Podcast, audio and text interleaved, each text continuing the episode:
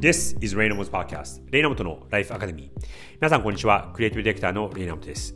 このポッドキャストではニューヨークに住む僕が毎日5分ほどヒアルのテーマでキャリアとクリエイティビティを軸にこれからの世界の中での日本人の未来を考えていきます。通勤や移動お昼休みや週末などにお付き合いいただけると嬉しいです。今日は週末になるのでライフキャリアコーチさやかとの夫婦の会話をお届けしようかと思います。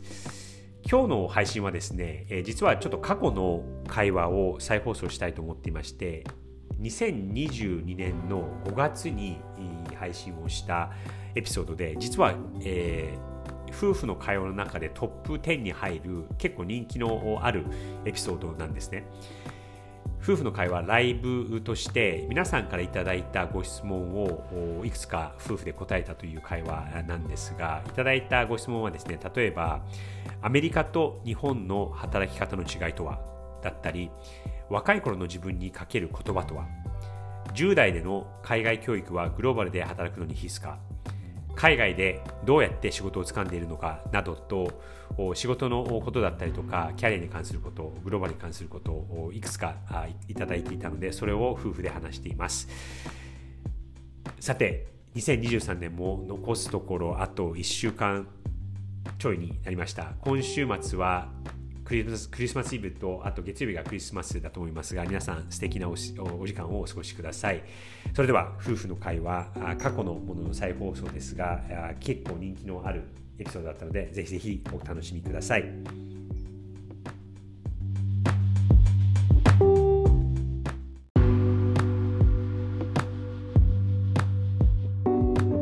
事前にねいただいた質問があの、うん、あるのでちょっともう一回一旦そこに結構もう時間過ぎちゃってるから大丈夫か、はいはい、時間大丈夫なんだっけ、えっ、と、大丈夫よ。うん、大丈夫、うん、えっ、とね、仕事で人間関係に悩むことはありますか？って、アメリカは日本よりも、えー、良くも悪くも関係はドライな印象です。人間関係で悩むことはしょっちゅうあって、あのー、まあ、人間関係っていうか、上司、部下関係でも、あの、や良くも悪くも、え海外で仕事してると、まずそのその人が自分が、自分にとって何が大事かっていうところから入るから、会社にとってこれがいいかっていうのは、まず二の次三の次みたいな。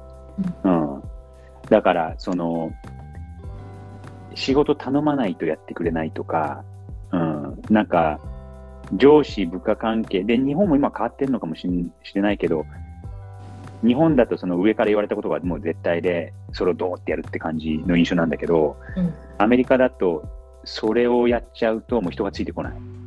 うん、うん、だからこう共感をこう作りながら、共感を得ながら、あの、やる気を出していかなきゃいけないっていうのが、あの、人間関係ですごく、あの、苦労する。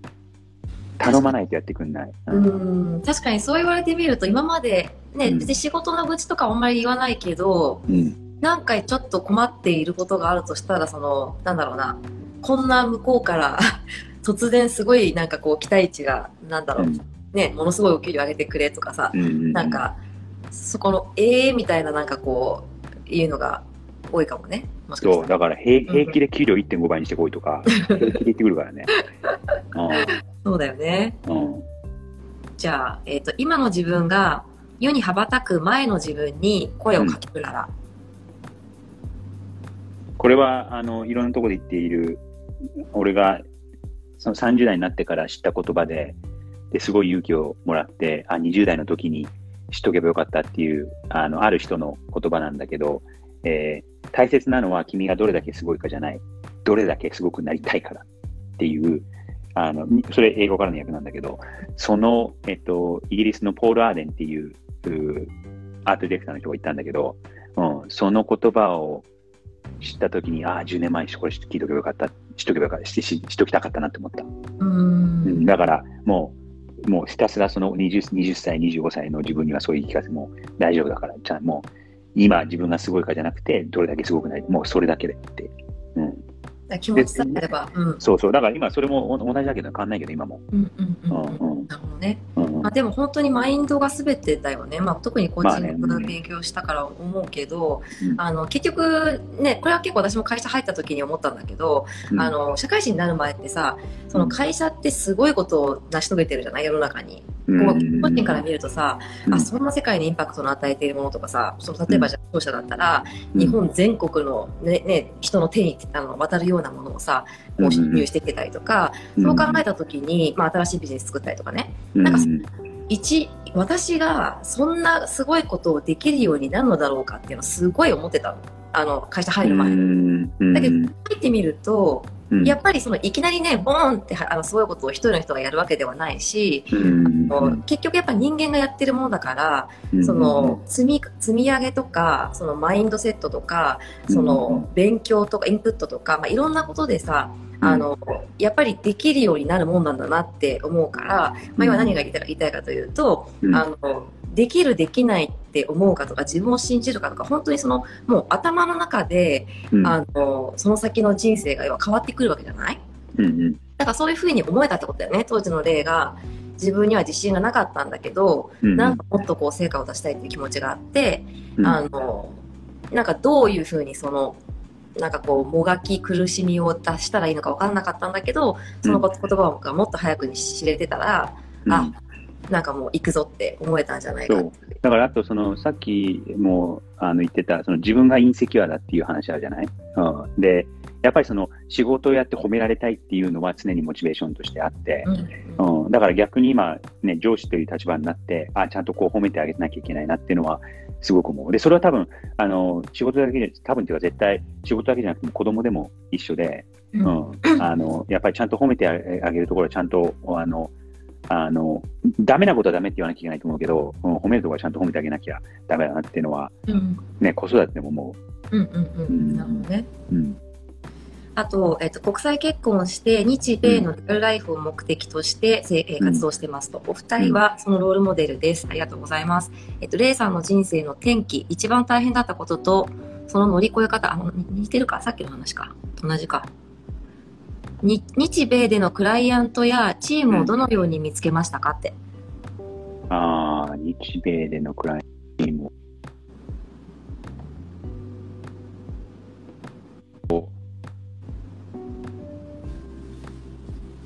でもあれじゃない今までの過去のさ、よくある、よく聞くのが、過去に部下だった人が、ね、別の会社に行って、そこから話が来たりとか。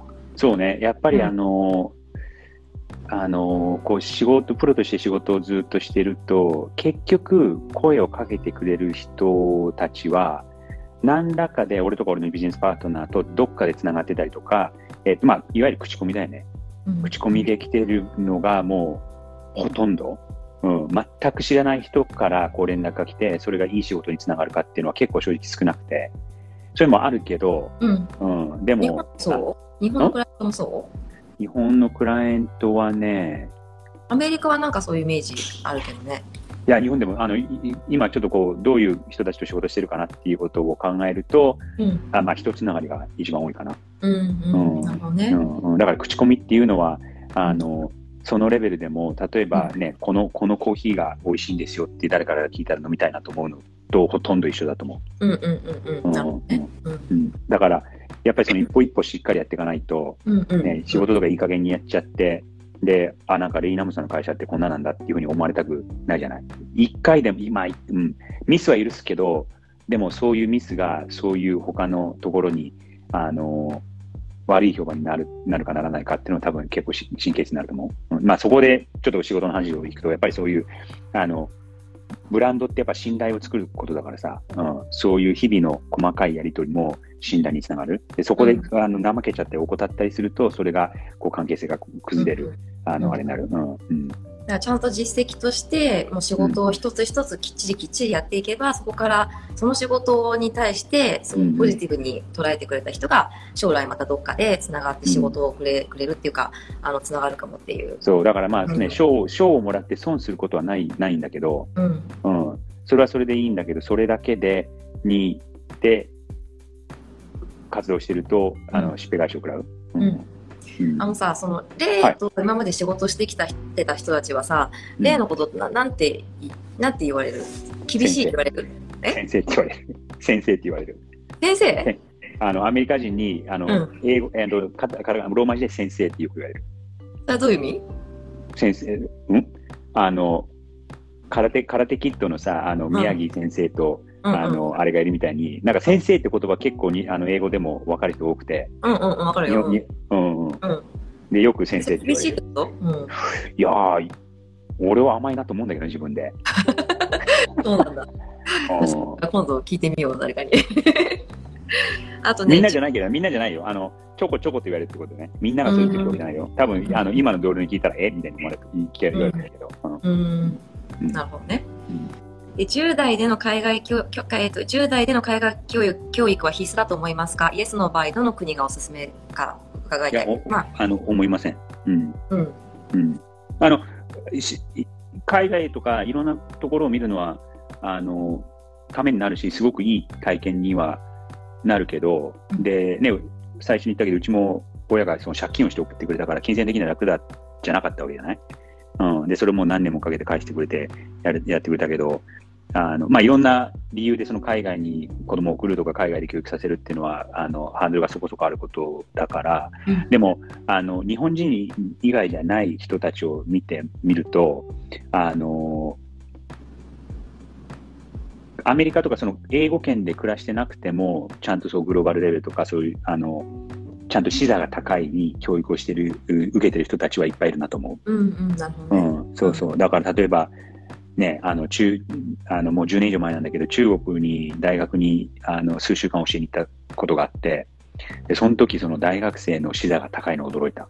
へえ。うん、で、みんな、その中国から一本も出たこともないのに、英語、もう、どんどんこう、完璧じゃないんだけど、どんどん喋ろうっていう気があるし、うん、そなるほどね。なんかおすすめの国とかある？もし、その子供。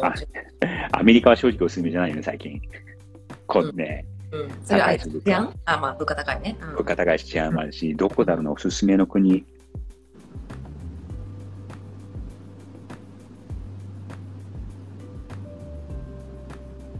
あの、今になってよかったなと思うのは、うん。えっと、高校の時に最初アメリカ来なかったのは俺よかったなと思う。うん、それはどうして？うんどうしてかっていうとうん、こう、一番最初に体験した環境がすごく、あの、多様性のある、ダイバーシティがあるうん。うん環境だった。うん。メリカもあるんじゃないの？いや、でもアメリカ人しかいないじゃん。その、見かけの多様性じゃなくて、うんうん。あの、いろんな人がいる。うん。だからメキシコ人もいれば、ドイツ人もいれば、ね、スペイン人もいれば、あの、ブラジル人もいれば。あ、イインターってことね。うん。ん？インターっあてことね。そうそう、ん。だから、そういう意味では、うん。やっぱりこう、あ、こんな考え方もあるんだ、こんな見方もあるんだっていうのがすごくこう自然に入ってきたのは、ん。そういう環境に、あの若い時に置かれたのはすごく良かったと思う。ーう。ん、なるほい、じゃあ、フィンランドって答えてくれてる。なんん。まあ、フィンランドは、ね、多分あの生活水準がめちゃくちゃ高いとは思う。高いよね。うん。あと、まあいいや、うん。うん。レイさんは初婚ですか？レイレイも2回目です。なんかね、あやちゃんがね、さっきね、なんだっけ、私がコーチングして、あ、レイさん、うん。あやちゃんがコーチングを勉強してから、さやちゃんのどこが変わりましたか？おお私もそれ聞いてみたい。あのたまにさ、意識的にちょっとあのこういう波があるんだけどみたいな仕事のこととかで相談することはあああるじゃない？で、ね、うん。ちょっとプチコーチングみたいのをしてもらったりしてたしてるじゃない？うんうん、でそんそれで一番気づかされるのは、うんあのでさえもこれよく言ってることだけどあの答えは自分の中にある。うん。うん、ですでも、それをこう客観的にこう、あの、さやがこうって言うんじゃないんだけど、こう引き出してくれる。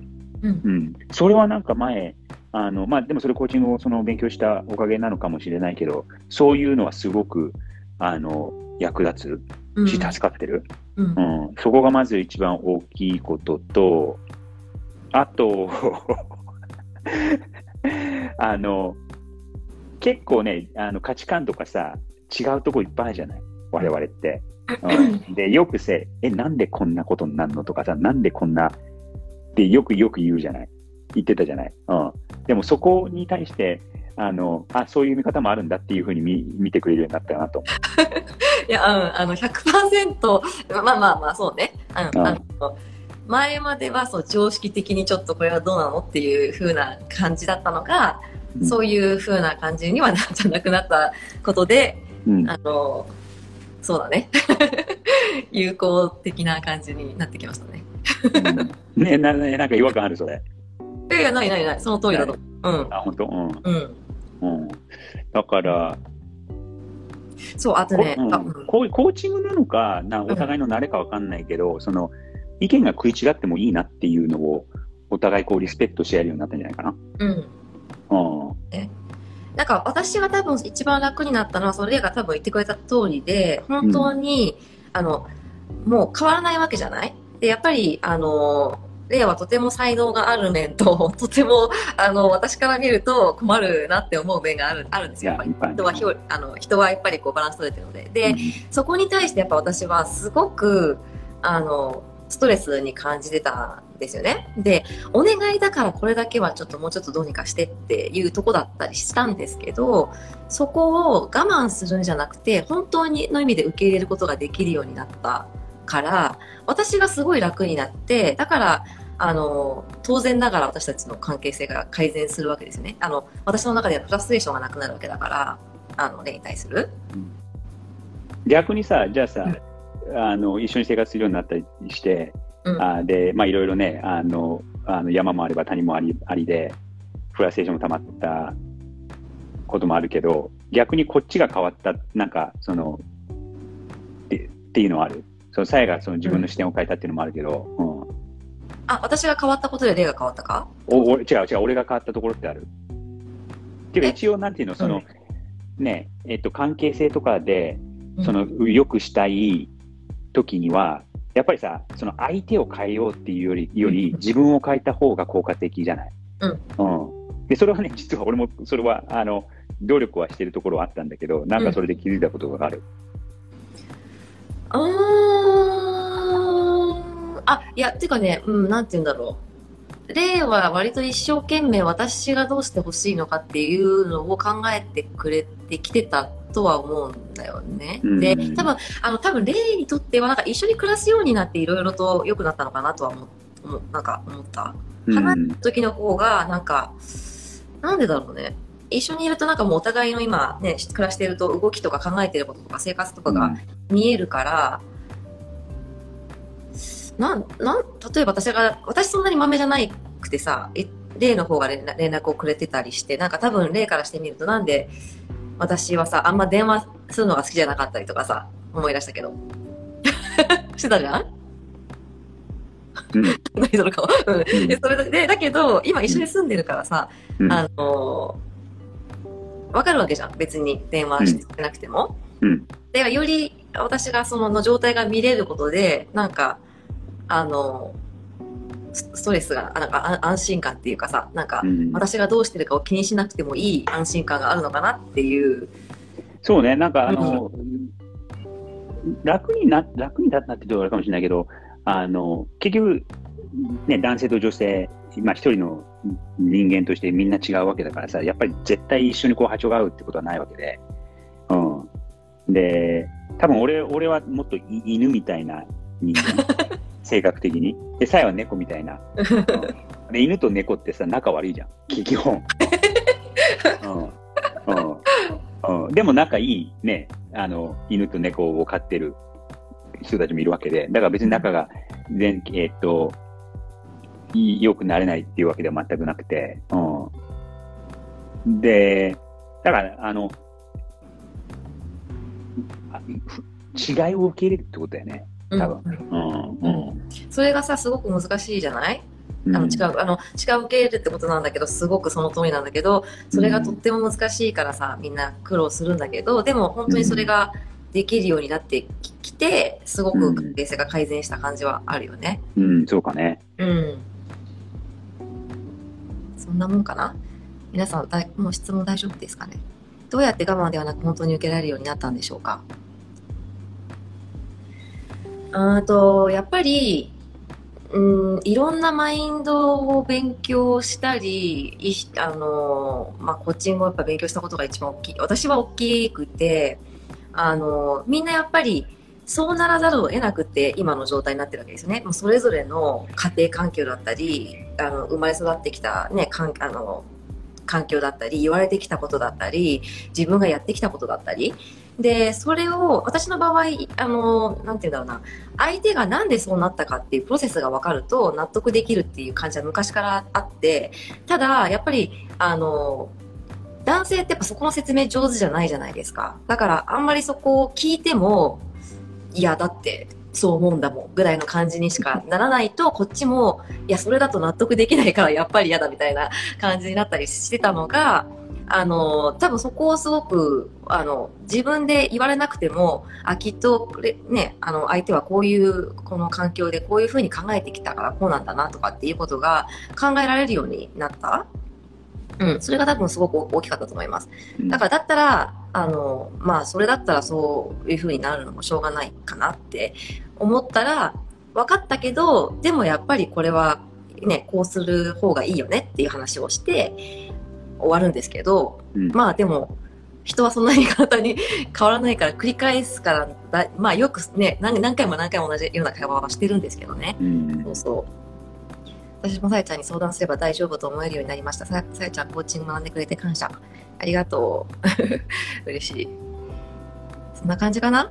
なんか、はい、いい、いい、ます？いい、なんだ残残ったこと？ある？なんか。あまあ、そもそも、そのね、あの、うん、グローバルで活動するにはどうしたらいいかみたいなところが、トピックだったと思うけど、うん、